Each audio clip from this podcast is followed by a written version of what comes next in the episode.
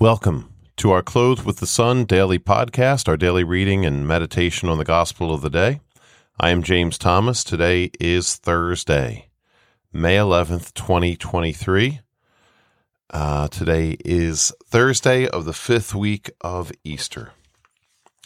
Today's gospel reading is from the Gospel according to St. John.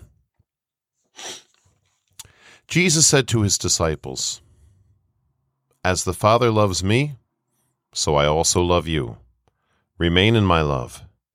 If you keep my commandments, you will remain in my love, just as I have kept my Father's commandments and remain in his love. I have told you this so that my joy might be in you and your joy might be complete. So it's a short one today, but nonetheless very profound. Our Lord mentions two words there that are very, very crucial. And these are things that I love to talk about. One of those words is love, another one is joy. These are both uh, fruits of the Holy Spirit. Of course, the word love is also called charity, and charity is also a virtue. We could talk about what all that means. Hey, why don't I just mention it now? A virtue is something that we do in cooperation with grace. A virtue is a good habit, a, a habit of good morals that we work on, that we build up within ourselves. Virtues are things that we ourselves need to be working at at all times. Whereas a gift is something freely given from the Holy Spirit. And we possess the gifts through our baptism, yet they are um, completed, fulfilled in a sort of a way through our confirmation. Confirmation is the completion of baptismal grace. So in confirmation, the reason we always study the seven gifts of the Holy Spirit is that, you know, in conjunction with confirmation, is that through confirmation, we now possess them fully. We, we already possess them, but now we have access to them. They are, the, the grace is complete, and we have this special gift of the Holy Spirit to use these gifts and these fruits in the world to build up the body of Christ, to build up the kingdom of God here on earth. And so St. Paul talks about the fruits of the Holy Spirit. Once again, these fruits are connected with our baptism and our confirmation. And so if we are in the Lord, and, and it just drives me crazy that people get confirmation by the hundreds and thousands, and then they don't go to church the following week. So what they did the previous week by getting confirmed is now completely spent. It's wasted because you have to be in the state of grace in order to have access to these fruits and these gifts. You have to be a man or a woman of prayer and pursuing holiness. So, anyway, love and joy. St. Paul talks about various fruits of the Spirit and among these are love and joy. Love, charity, is a virtue insofar as it's something that we work at. See, some of these actually double.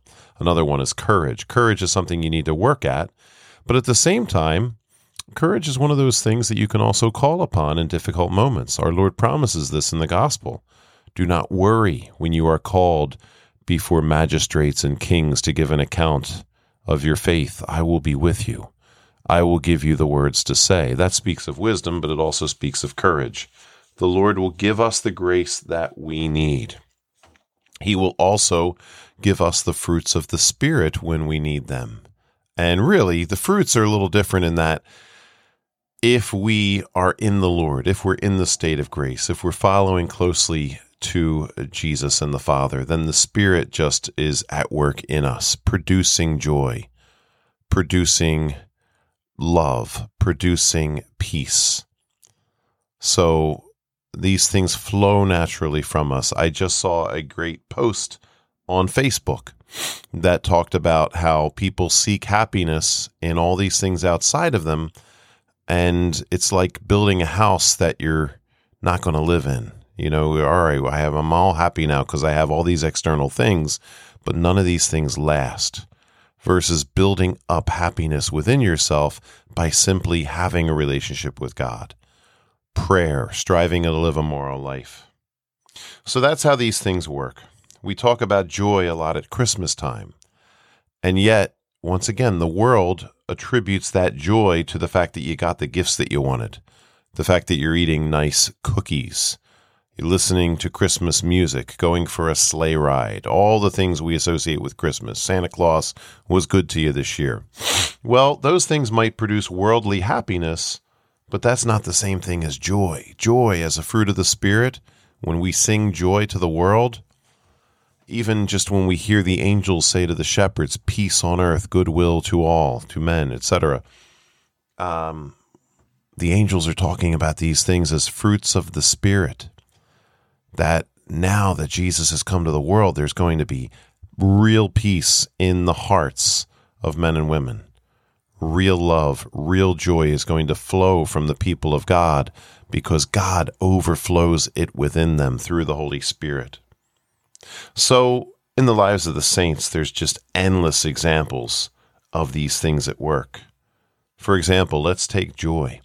So many saints are the patron saints of joy, patron saints of even laughter, humor, etc. Uh, Saint Lawrence. When I just talked early, I thought about Saint Lawrence when he's speaking about courage. Courage being a fruit of the spirit. No, I'm sorry. Courage is a gift of the spirit. Um, Saint Lawrence, when he was being burned at the stake, and, they, and then they asked him while he was burning, "Do you have any final words?" He said, Turn me over, I'm done on this side. What a gift that God gave him at that moment. It wasn't just a manic depressive kind of a thing, like, well, I'm completely freaking out, so I'll make jokes because I'm just losing my mind. Rather, what was happening there is that this is a martyr, and this is very common in the stories of the early Christian martyrs in Rome, that they continued to sing. They continued to have big smiles on their faces. They were at peace, so many of them, while they were dying, giving their lives for the Lord. There was joy among them. St. Lawrence had a genuine joy in his heart, and he was able to, to make a joke because of that.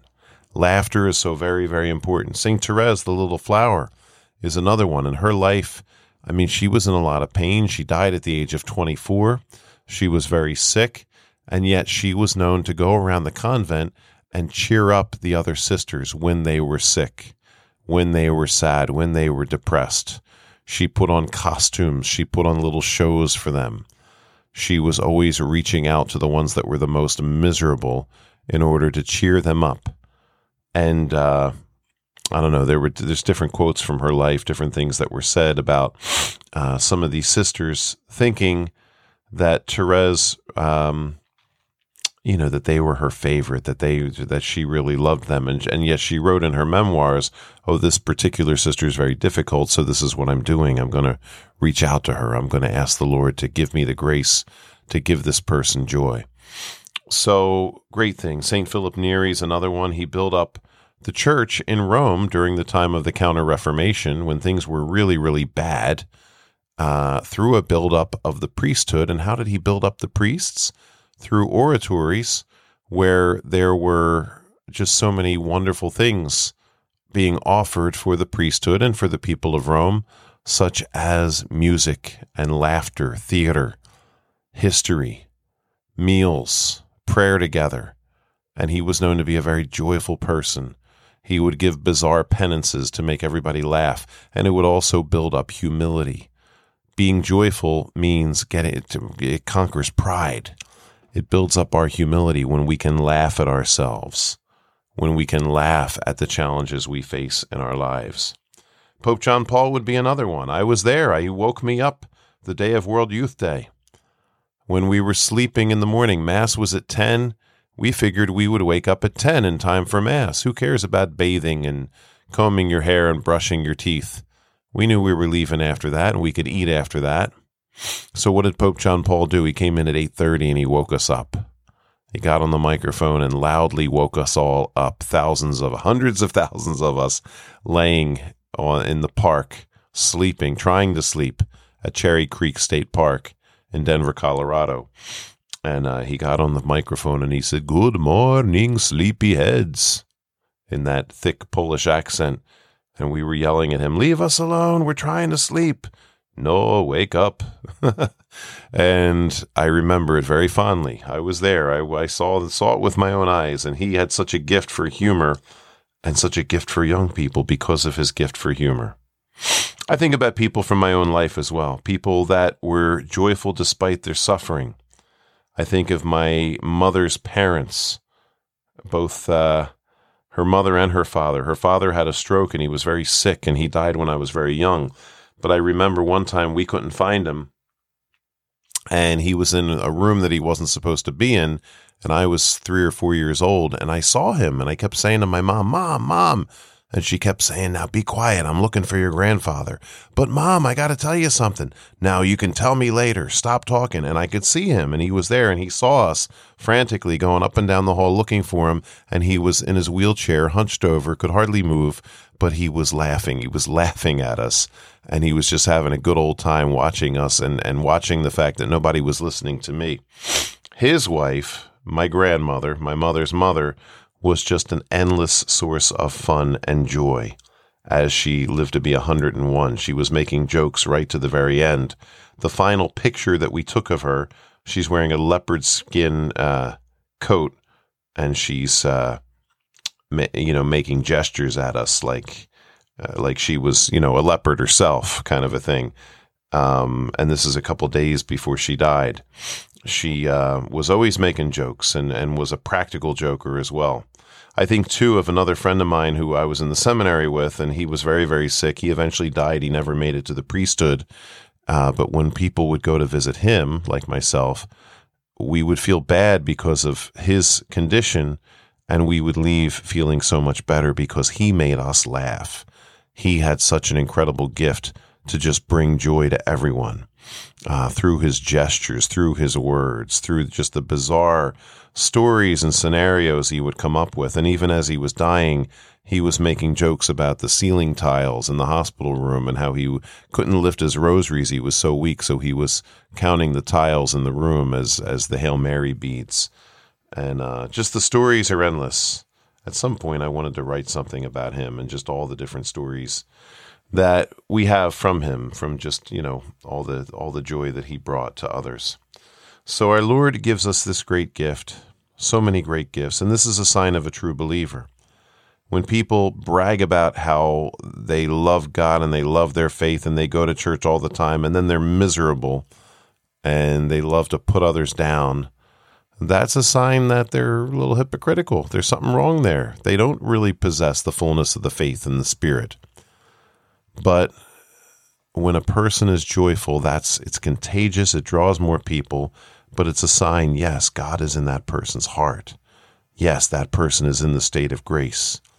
Because even as they face all the challenges of life, they can continue to laugh and be lighthearted, knowing there is a bigger purpose in all this, and that God has me. This all this falls under the virtue of hope. Hope, meaning, and you know, laughter and humor, it falls under the virtue of hope. Trust is also another word for hope.